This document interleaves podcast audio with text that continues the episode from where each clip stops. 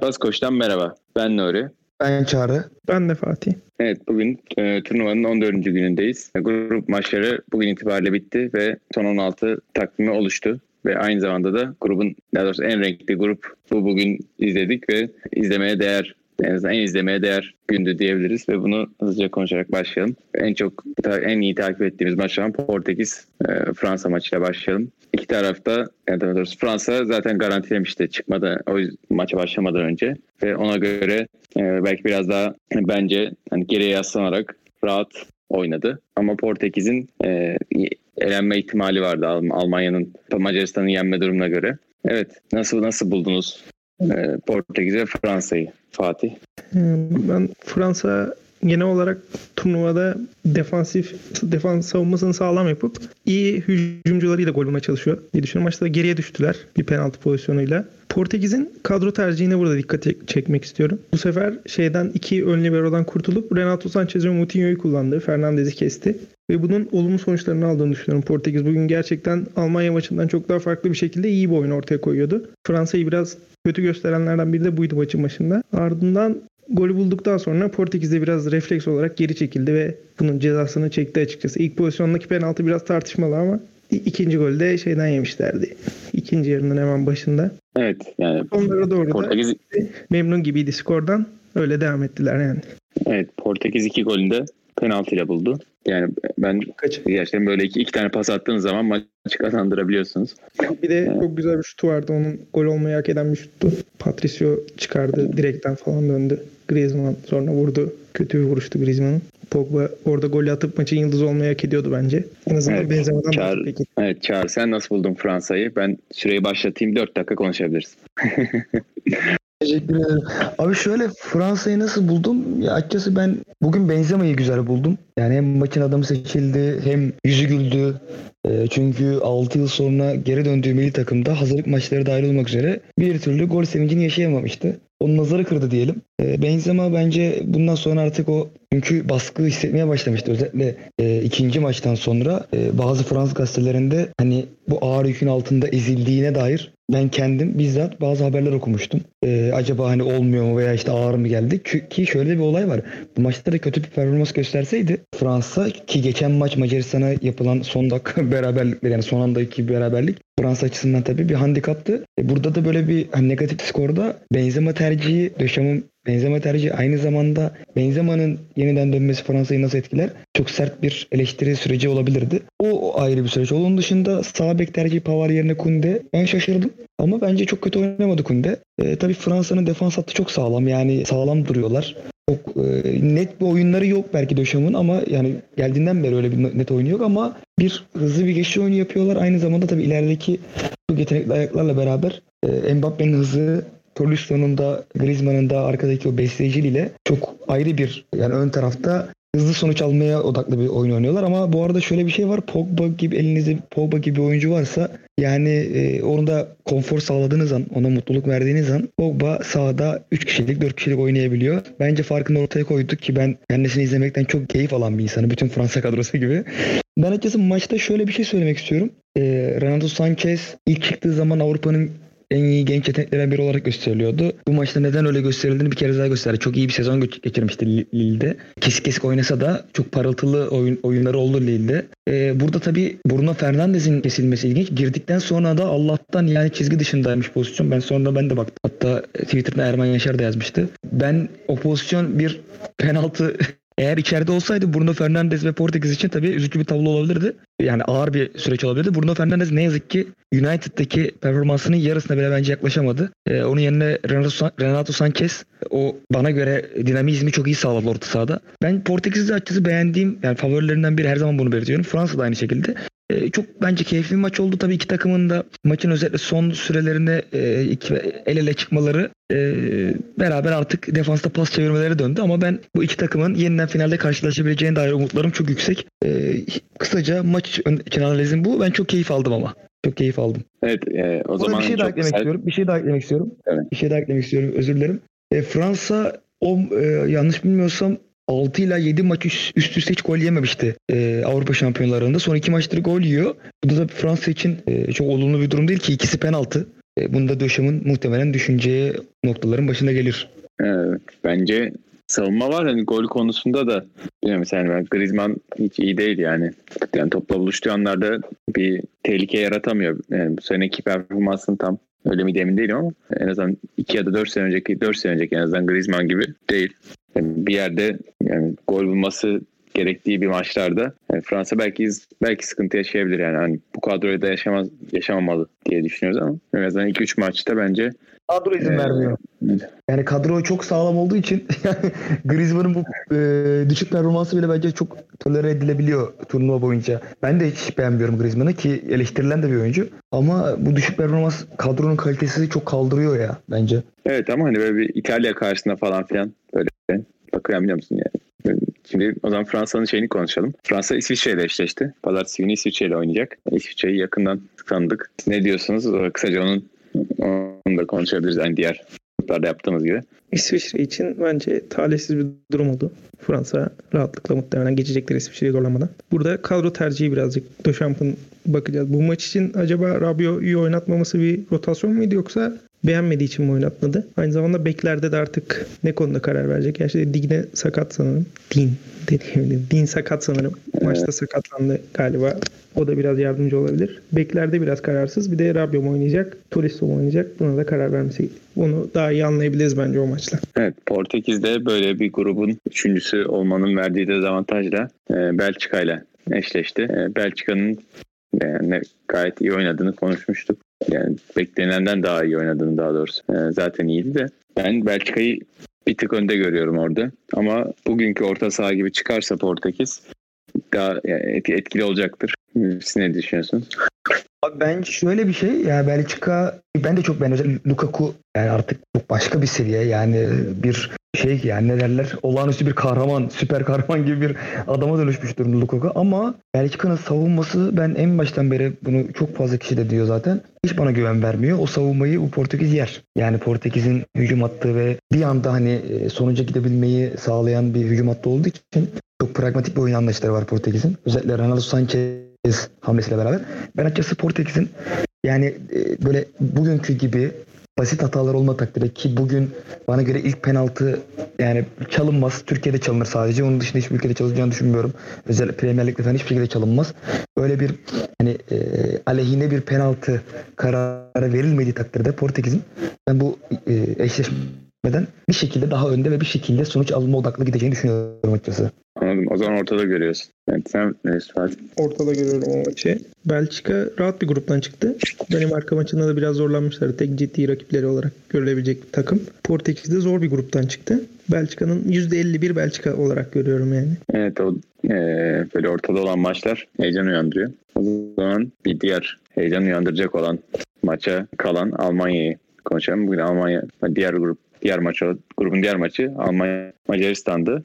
Bu maç öncesinde de çok konuşuldu. Çünkü Macaristan'da e, LGBT karşıtı bir yasa geçti ve bunu zaten Avrupa Birliği'nce protesto ediliyor. Münih'te aslında çok muhafazakar bir şehir olmasına rağmen e, yani bu konularda artık ülke olarak net bir şekilde tavır koydukları için Macaristan'ı protesto etmek adına Allianz Arena'nın dışını e, LGBT bayrağıyla süsleyeceklerdi. UEFA buna izin vermedi. Tabii da tartışmalara yol açtı. E, o yüzden biraz böyle politik olarak da kaynamıştı maç öncesi. Sonra maç sırasında da işte Goreska sevin, şey, sevinci yaptıktan sonra bir işaret yaptı falan. Buna gönderme yapan Macaristan tribünlerine.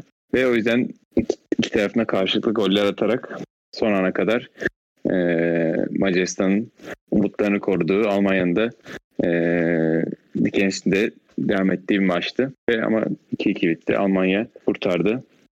Macaristan'da gururlu bir şekilde elendi diyeyim. Evet maçla ilgili yorumunuz Fatih. Almanya'nın bu maçta da kapanan savunmalara karşı çok başarılı olamadığını gördüğümüzü düşünüyorum.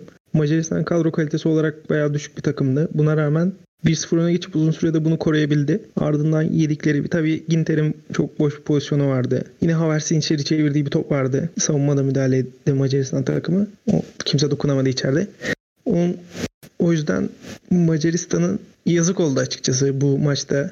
Hemen gol yedikten sonra da golde buldular ama 83'ten sonra artık bir reaksiyon gösterecek gücü kalmamıştı Macaristan'ın. Çok bir şey yapamadılar. Maçta öyle 2-2 bitti. Almanya bir gol atsa belki liderliğe ulaşacaktı. Sané'nin son dakikada taşıdığı top da o yüzden 3'e 1 yakaladıklarında gol attırabilseydi. Bu da belki Löw'ün Sané nefretinin kaynağını açıklayabilir Yusuf'un merak ettiği. Yani sen ne düşünüyorsun Çağrı? Abi şöyle yani açıkçası ben maçı e, çok az bakabildim yani Fransa maçından dolayı ama ben hani genel olarak çok kısa bir yorum yapmak istiyorum. Şöyle bence yani şu an biraz daha arkadan e, puan durumuna bakıyorum. Yanlış anlamadıysam eğer Macaristan zaten son iki maçı beraberlik ilk maçında Portekiz maçında 85. 86. dakikadaki o ilk golü yemeseydi ve maç berabere bitirebilseydi bir şekilde gruptan çıkıyordu benim anlayabildiğim kadarıyla. Bu aslında bir yandan da şunu gösteriyor. Biz ben özellikle turnuva öncesinde bu grubu anlatırken e, Macaristan'a Allah'ın yardım etmesi gerektiğini çünkü böyle bir grupta olmanın hiçbir takım için e, yani düşman Allah düşmanın başına vermesin diye bir tabir vardır ya tam olarak Macaristan için söylenmesi gereken bir cümleydi bu. Ama e, direndiler. E, çok kaliteli bir oyun mu? Hayır. Çok eski tip bir oyun oynadılar. Arkalarına e, çok ateşli 70'li 80'li yılların dan kalmış bir e, tribün esintisiyle e, bir tribün desteğiyle beraber ilk iki maçında bence çok güzel bir ruh ortaya koydular. Güzel bir direnç ortaya koydular. Türk milli takımda bizim görmek istediğimiz bir direnç ortaya koydular. Ama tabii yetmedi. Yani bu maçta bir de şöyle bir olay var. Yani karşında Almanya yani bir şekilde artık yetmiyor yani belli bir seviye ama şu var. Almanya bu şekilde devam ederse geçen maç çok iyi olmasına rağmen ikinci maç bana göre Fransa maçında da çok düşük bir seviyedeydi Almanya.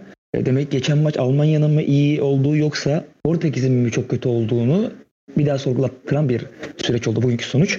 Bana göre Almanya'nın önü kapalı. Ben çok olumlu görmüyorum bugünkü sonucu. Sonuç odaklı konuştum bugün biraz daha fazla ama benim çok hem sonuç odaklı baktığımda hem de Almanya milli takım bazında baktığımda e, turnuva boyunca çok e, heyecanlandığımı söyleyemem açıkçası. Yani Almanya'nın iyi yaptığı şey e, kanatlar arası iyi döndürüyor topu. Yani e, gerçekten nerede boşluk varsa oraya iyi indiriyor. E, o yüzden sıkıştığı zaman aşabiliyor. Ama yani gol yollarında sıkıntı var. E, yani hani Havertz falan yani şeyde Portekiz maçında dörtlü savunma e, rahatlıkla delmişlerdi e, şeyde. Yani sağ ve sol o beklerin ileri bindirmesi e, şeyi çok kolaylaştırıyor dediğim gibi boş alanı bulmayı. Ama yani bir yerde gerçekten gol atacak kişi lazım. Hani Fransa maçına Gnabry atıyordu az kalsın. Onun dışında pozisyon e, yoktu yani adam gole dönüştürebilecekleri. Yani topun çoğunluğu, top çoğunlukla kendilerinde olsa bile. Ee, ama bu zaten turnuvaya gelmeden önce de Almanya'nın bilinen bir özelliğiydi. İşte kim oynayacak forvette? İşte Werner. Onu da gördük şeyde.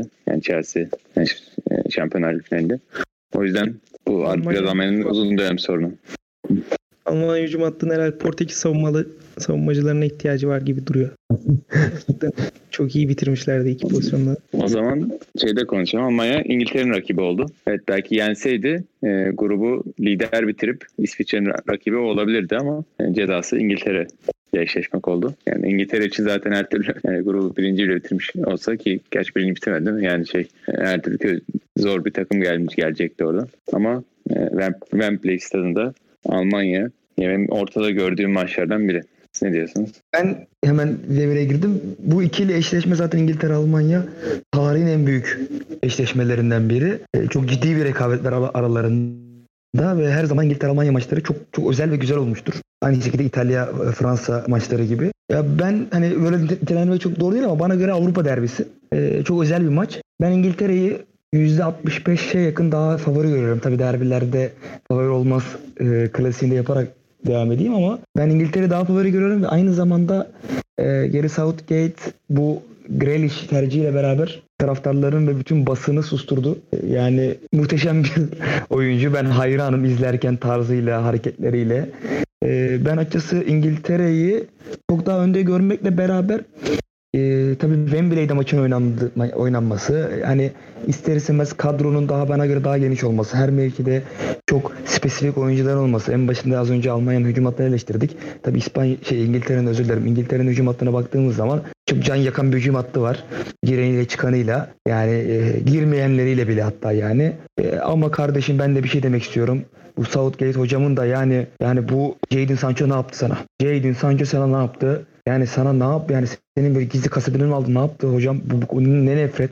Hocam bu oynat biraz yani Sancho'yu. Sancho gibi bir adamın var elinde. Hala sen Sterling, hala Sterling. Yani Sterling bana göre bal yapmayan arı. Onyekuru'nun 3 3 tık üstü bir oyuncu. Bu arada Saka'yı öv- övmek istiyorum. Yani nakıs bir Arsenal'den çıkıp e, bu kadar kötü bir takımdan çıkıp bu kadar güzel bir oyuncunun olabilmesi demek ki her yerde bir e, vahanın, her çölde bir vahanın olduğunu bir kere daha bize ispatlayan bir süreç. Allah Arsenal'e tekrar yardımcı olsun diyerek bu konuyu kapatıyorum. Ben de bu eşleşmede İngiltere'yi %60 olarak bu sefer önde görüyorum. Yani tabii çok fark yok ama özellikle Almanya'nın kapanan savunmalara karşı başarısız olması. İngiltere'nin de çok defansif oynaması bu turnuvada. Aynı zamanda çok da yorulmadılar gruplarında. E kendisi aslında bu turnuvada bundan sonra kendisi aslında oynayabilecek tek takım da İngiltere. Diğer herkes başka ülkelerde oynayacak. Bu yüzden İngiltere'yi birkaç adım önde görüyorum Almanya'ya karşı. Bu arada hemen bir şey eklemek istiyorum. Bu Mark Phillips ben açıkçası çok tanımıyordum bu oyuncuyu Leeds United'da. Ama Bielsa hocam. Bir kere de ona selam söylemek istiyorum buradan Bielsa hocama. Bana göre futbolun en büyük teknik direktörü şu an. Bunu da eklemek istedim. Araya sıkıştırmak istedim. Burada bir not olarak kalsın. Evet. Bir de e, yedi- saat 7'de olan maçlar vardı. Kısaca onda onlardan da bahsedip kapatalım. Yani kısaca dedim çünkü yani o kadar o kadar da takip etmedik. Diğer maçlar kadar heyecanlandırmamıştı. Ben İsveç Polonya maçını izledim. Yani onda da yani Polonya çok net daha iyi oynuyordu ama İsveç e, çok güzel cezalandırdı.